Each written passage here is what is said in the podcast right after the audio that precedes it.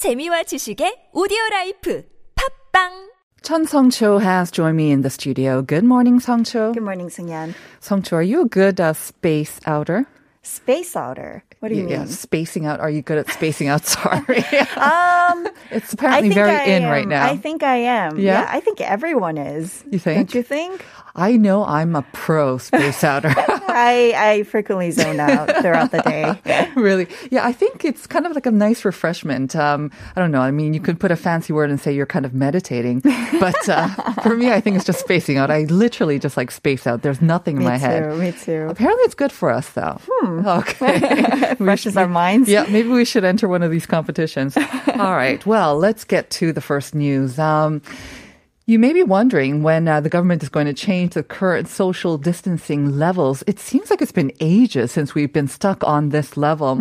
Well, we will find out tomorrow whether they're going to continue with the current social distancing rules um, and whether they'll continue through the end of June or maybe we'll see some changes. Right. So that's what an official from the health ministry said in yesterday's briefing, well, press conference rather. He said they're in talks with the KDCA to decide whether they'll change the level or just make them stay as they are right now.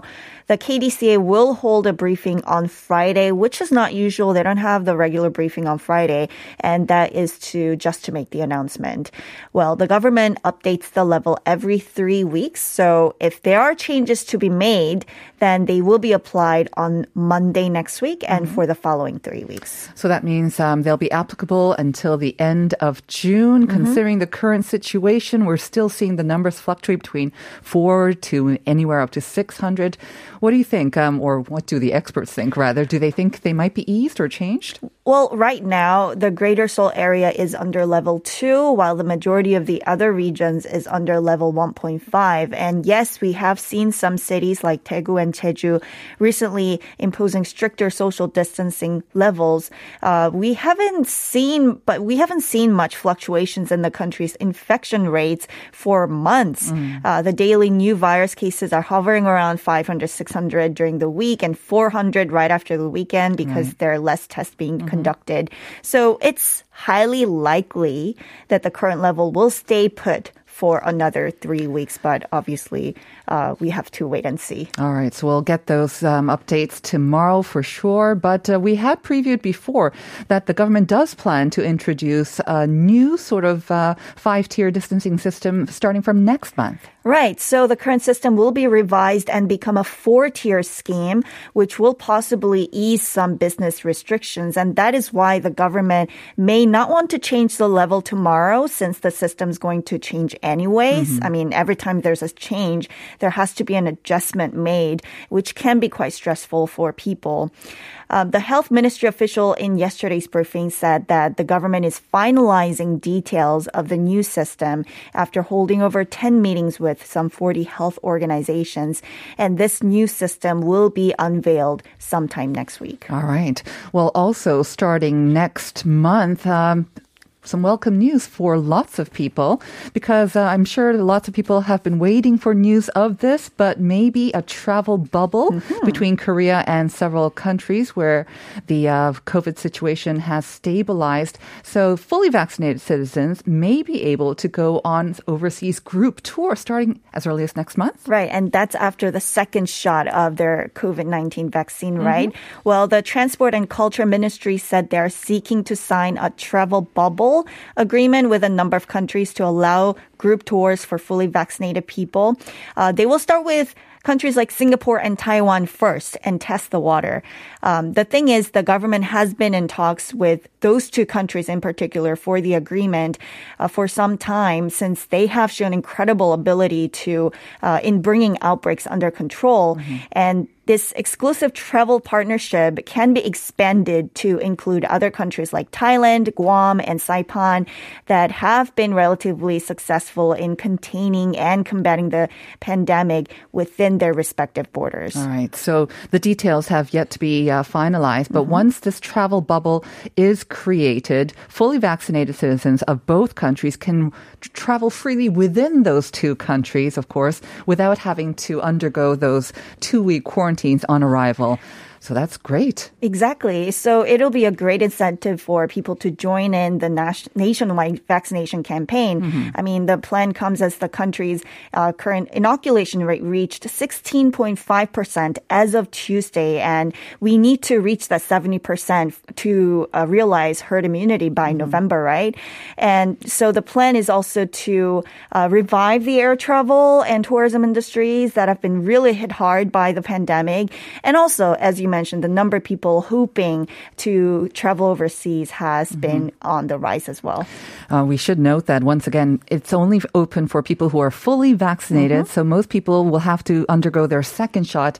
And most of them will be maybe that'll be August or so. So I think a lot of experts are thinking maybe towards the fall is when we'll see like the sort of normal resumption or of any level anyways of overseas travel. Okay, moving on to our last item. Um, the country has designated 26 new Sejong Hakdang.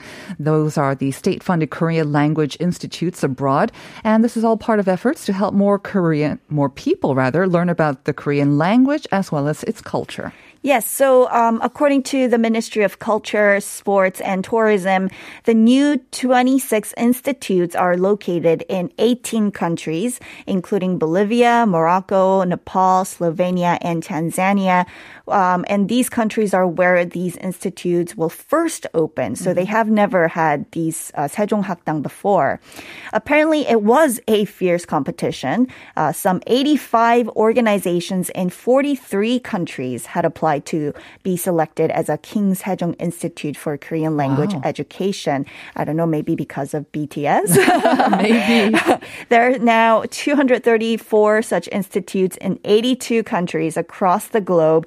The government aims to expand this to 270 institutes and add more programs by the end of 2022. This is really exciting. And I have to say, um, I know some people around me who are actually getting their certificates to teach Korean to a foreign sort of um, subject or classrooms because they actually want to go abroad and teach at the Sejong Hakdang. Would you be interested? Wow. Yeah. Um, I mean, yeah. I mean, uh, you can, I don't know, uh, you can be in, el- you can be in other countries, you can be elsewhere and teach Korean language to Yeah. foreign people. I think that will be a good experience. could be super rewarding. I know a couple of uh, friends around me who are actually thinking about this. We'll have to see. I guess there will be more opening up in the future as well with such high competition.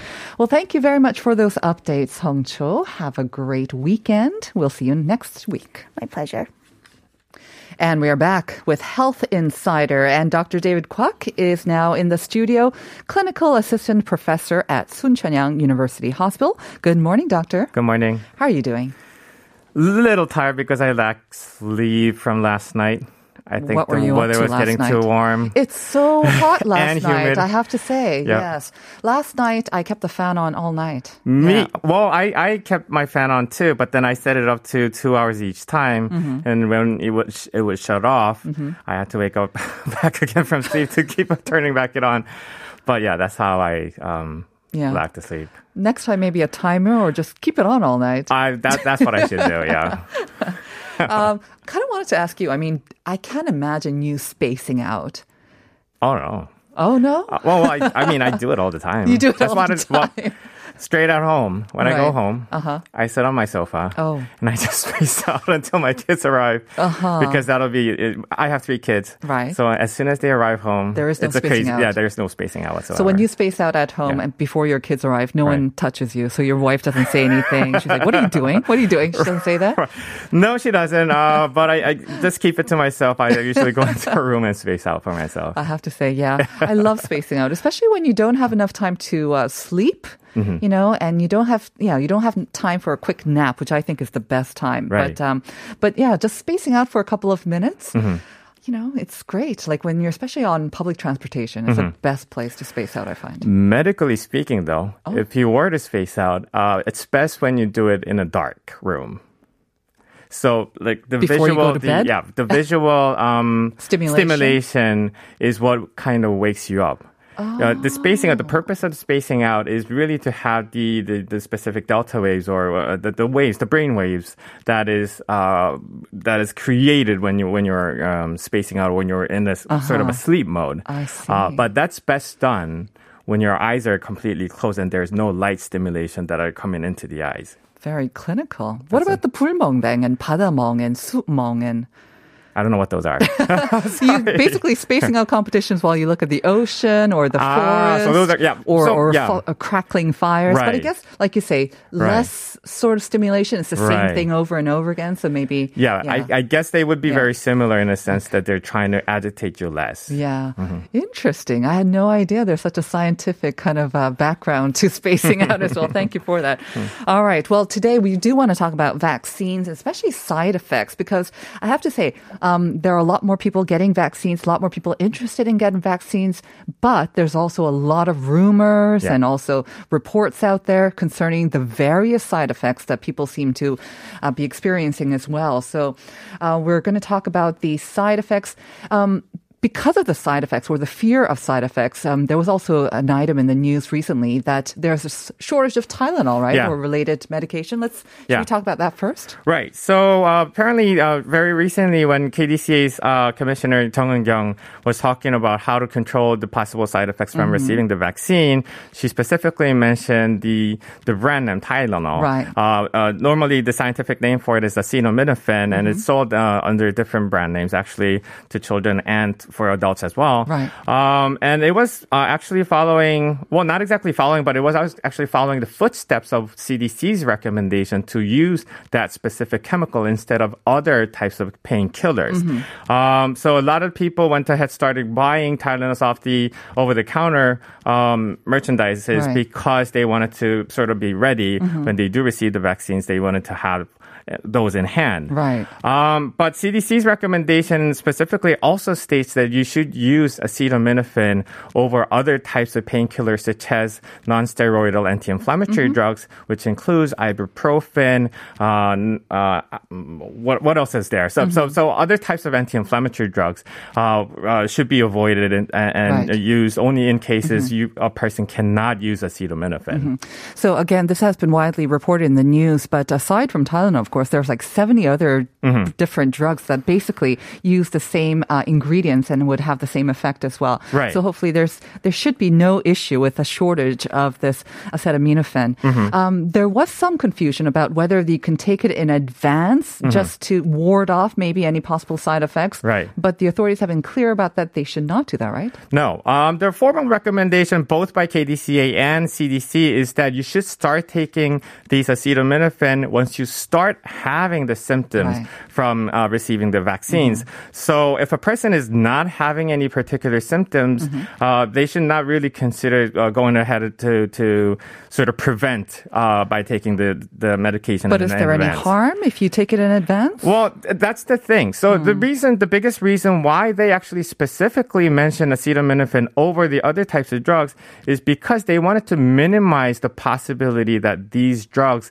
would reduce immune reaction that would cause to uh, create antibodies within our bodies. Um, so there is, uh, so these uh, so-called NSAIDs. It's non-steroidal anti-inflammatory drugs in full term, uh, such as ibuprofen and other types of NSAIDs.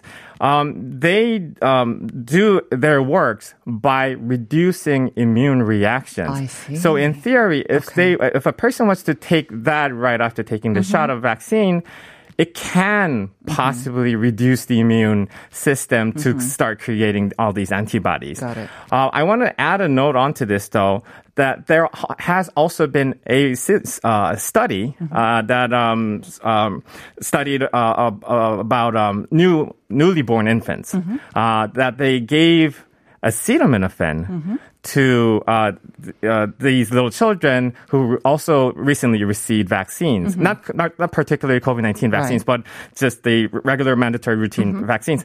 But they also ended up actually kind of reducing immune re- reaction in those infants as well. So um, all in all, it's all in in in the sense that the government is trying to take the most conservative approach Okay.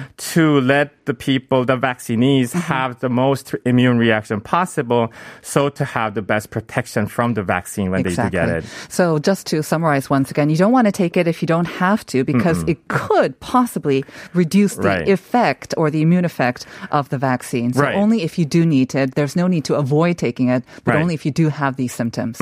Okay, thank you for clarifying that. Some other rumors that I heard. Um, of course, nowadays the focus is on people who are 60 and over, but there have been some younger people who have managed to get their shots.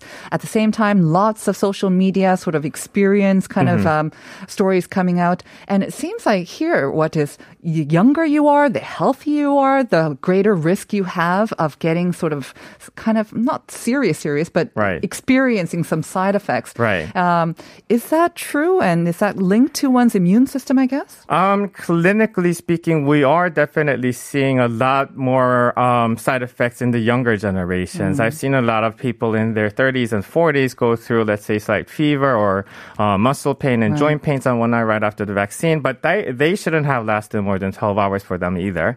But also, I've seen people who's received vaccines in their uh, 70s and above, they were having much less of the symptoms. So I guess clinically speaking, it is true that younger generations tend to get uh, a bit more side effects from the vaccine. Uh, immune system, we, we don't know exactly why it would happen in such fashion, though. There's no scientific proof or study that had been done to sort of find out uh, what is exactly behind this. Some people claim that it might be the, the prior exposure to adenovirus, Right. uh, which is in the viral vector uh, portion of the, the vaccine. But personally, I don't think that's entirely true because AstraZeneca is actually using chimpanzee adenovirus, not the human adenovirus. So, uh, and we are if- quite close with the chimpanzees. it can be. it can be, but but still very strictly uh, saying I, I don't think that's uh, like that should be the 100% reason behind this.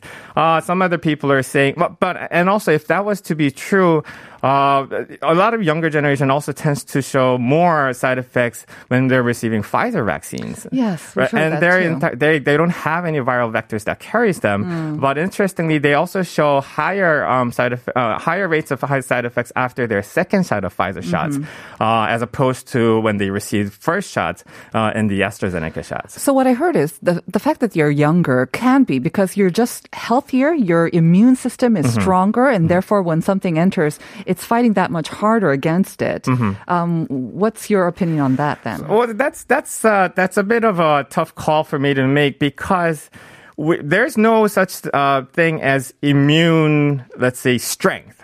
Okay. Um, immune system is consist composed of many many different parts uh, that has to do with blood clotting, inflammatory system, uh, blood pressure. Uh, so it's composed of many many different factors that are not even scientifically fully. Um, um, studied yet. So uh, we cannot say one person has stronger immune system than the other uh, per se when we're dealing with these sort of side effects. So I can't really say that the younger generations are necessarily stronger in immune in immune immune system, but it might be also that uh, their hormonal balances could be different. There are other uh, other uh, components of the immune system could be different from the older generations. So there's, I guess, too many factors and too many unknowns right now to say definitively that Mm-hmm. whether you're younger and stronger or healthier, that you might have a stronger reaction. Because I did see some people who had suffered some reactions. Mm-hmm. Um, like my friend, who I will not name, but she's uh, significantly younger than her husband, and she Mm-hmm. was saying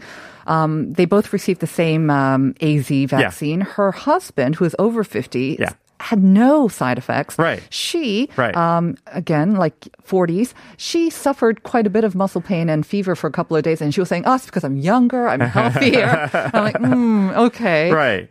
Well, I I had I personally had a very similar situation uh, in uh, in within my family. When I received my uh, first shot of AstraZeneca, I didn't show any side effects whatsoever at all. But my parents, uh, who are uh, above 70 years of ages, when they received their first shot, Pfizer shots, right? no, actually they received AstraZeneca. I so see, we okay. received both. We both received the Same, same shots. uh-huh. They had fever, muscle pain, and joint pains, and all of those stuff.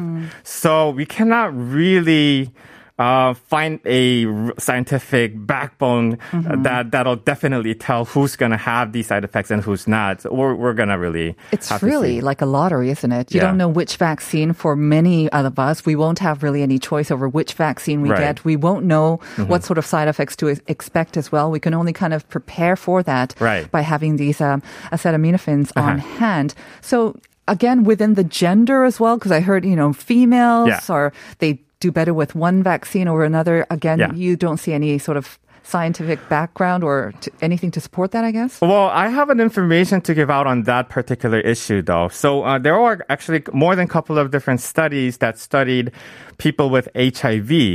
Uh, uh, to see if they had any different side effects when they received vaccines because uh, they're scientifically known to immunely weakened. Right. Um, but they didn't have any differences from uh, non-HIV people Mm. when they received uh, in showing side effects, Mm-hmm. uh, such as they were also still having the same type of fever, muscle pain, joint pains, and Mm-hmm. uh, and whatnot. So.